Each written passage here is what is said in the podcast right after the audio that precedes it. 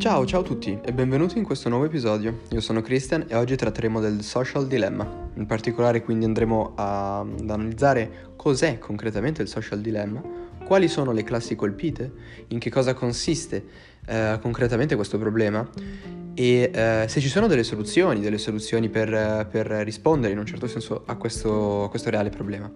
Tuttavia partiamo con ordine, andiamo con ordine e quindi partiamo subito da che cos'è.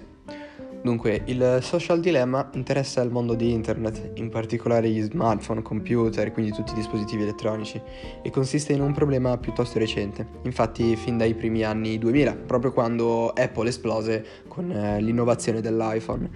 E mm, questo problema, tuttavia, si è propagato a macchia d'olio nella società, ma non solo italiana, bensì a livello globale.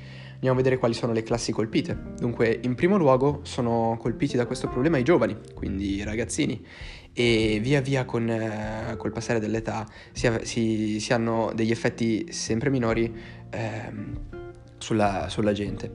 Quindi è importante sottolineare come questo problema di fatto riguardi tutti, dal bambino di 7 anni che, ehm, al quale viene regalato il suo primo telefono, al padre di famiglia di 50, 60 o anche 70 anni.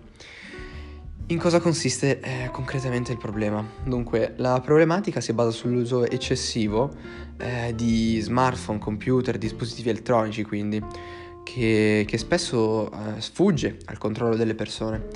E se volessimo riassumere di fatto il problema a un'immagine chiave o a un responsabile principale, questo potrebbe essere sicuramente internet, ma ritengo alquanto approssimativo dichiarare come nemico principale solo internet questo perché? Perché concretamente il tutto è gestito dalle app di tutti i giorni, quindi ad esempio WhatsApp, Facebook, Instagram, YouTube, Google e altre piattaforme di questo tipo. Se volessimo quindi spiegare ehm, questo concetto, questa problematica ad un bambino, direi che il, il problema è ehm, immaginabile come una macchina. Lo so, ormai sto utilizzando questo esempio della macchina infinite volte, ma è perché è l'unico che funziona. Quindi eh, appunto il problema potrebbe essere una macchina, quale prese- la quale presenta al posto del motore eh, internet e eh, al posto del guidatore potete mettere qualunque app a vostra, mm, a vostra preferenza, quindi potete decidere di mettere YouTube, Google, Whatsapp, eh, Facebook, quello che vi pare, Instagram.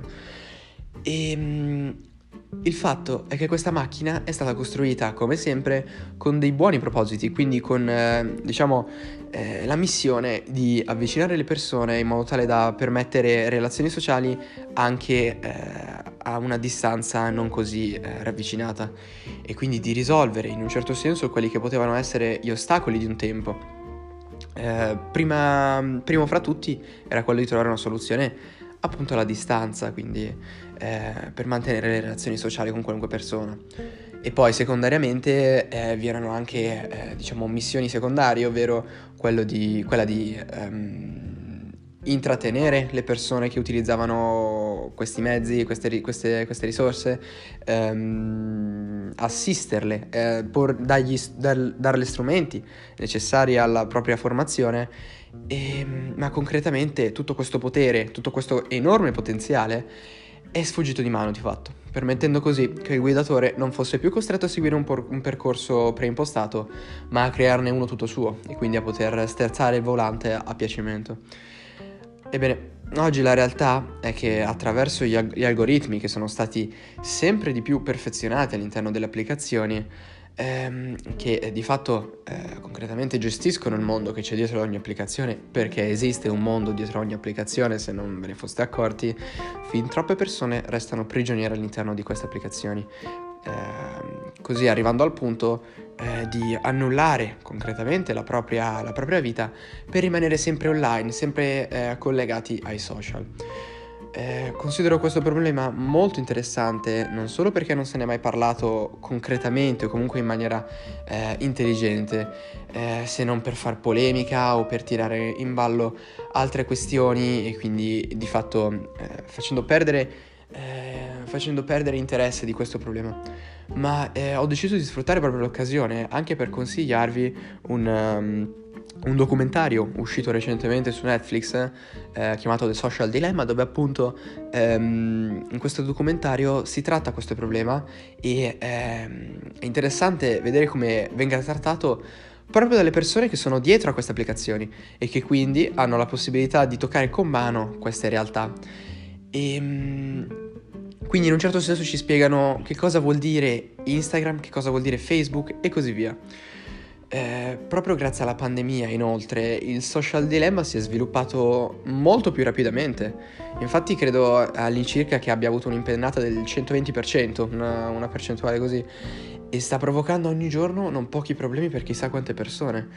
Eh, banalmente. Ehm, Infatti anche i telegiornali se ne è parlato, eh, come appunto stare davanti a uno schermo renda le persone in un certo senso più fragili perché hanno meno contatto con la realtà.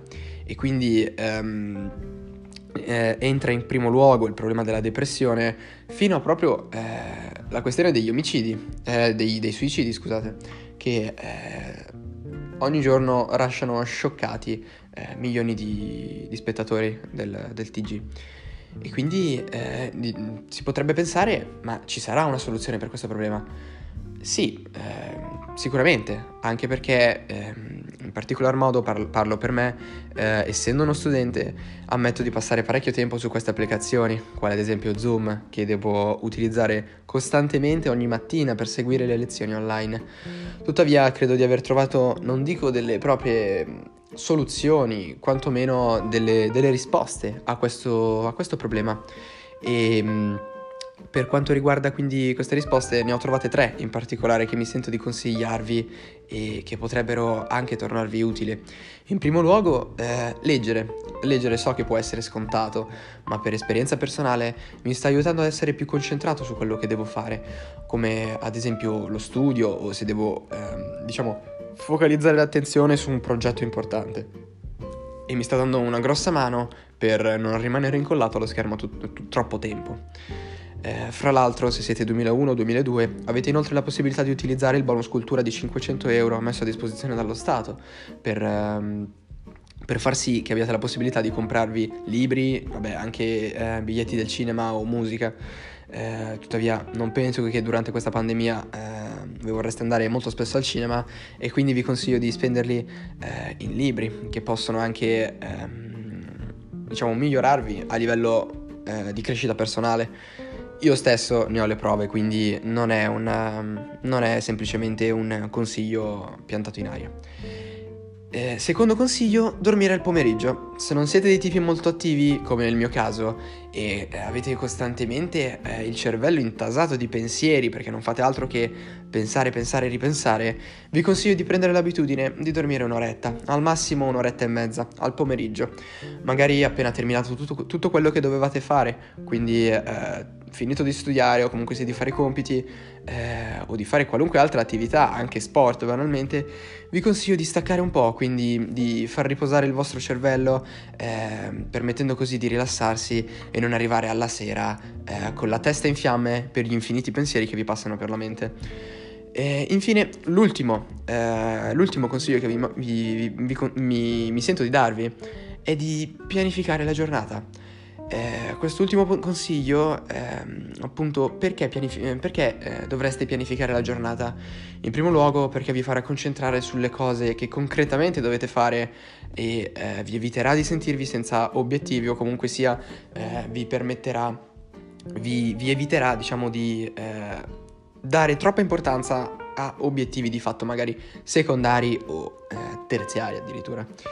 Quindi ehm, vi consiglio eh, di pianificarvi la vostra giornata in modo tale da non eh, ricadere sul letto con un telefono in mano a guardare Instagram o Facebook eh, fino a che qualcuno non vi salvi da questo loop temporale dicendovi tipo la cena è pronta o il pranzo è pronto. Ebbene, ehm, quindi io penso che questo, questa problematica sia anche poco trattata per quanto riguarda eh, in, l'Italia, in particolar luogo perché non, eh, non, se ne è mai concretamente parlato. Sì, oggi i telegiornali stanno, eh, è vero che stanno tenendo sotto controllo la cosa, ma ne parlano in maniera piuttosto superficiale per quanto mi riguarda, perché mm, chiunque potrebbe dirti, eh, smettila di fare questo ehm, che fa male. E, ehm, è proprio la, la, meccanica secondo il quale ehm, diciamo, si sta trattando, si, st- si, sta, tra- si sta, tentando di trattare eh, la questione del fumo. Quindi ti dicono, ehi tu smettila di fumare perché eh, fa male, però i tabaccai sono tutti aperti e offrono dei maxi sconti sulle sigarette. E quindi è una problematica che mi sento di, di trattare, eh, soprattutto per questi, per questi, motivi. Io spero di esservi stato utile e ehm, spero, che, spero che abbiate apprezzato questa mia idea. E comunque sia, è tutto per questo episodio, grazie per avermi ascoltato e fatemi sapere cosa ne pensate, se siete d'accordo con me o no. E oggi sal- devo salutare Samuele, perché è tutta la settimana che mi stressa col tipo salutami, salutami, salutami. Quindi ciao Samu. E noi ci sentiamo al prossimo sabato, quindi ciao.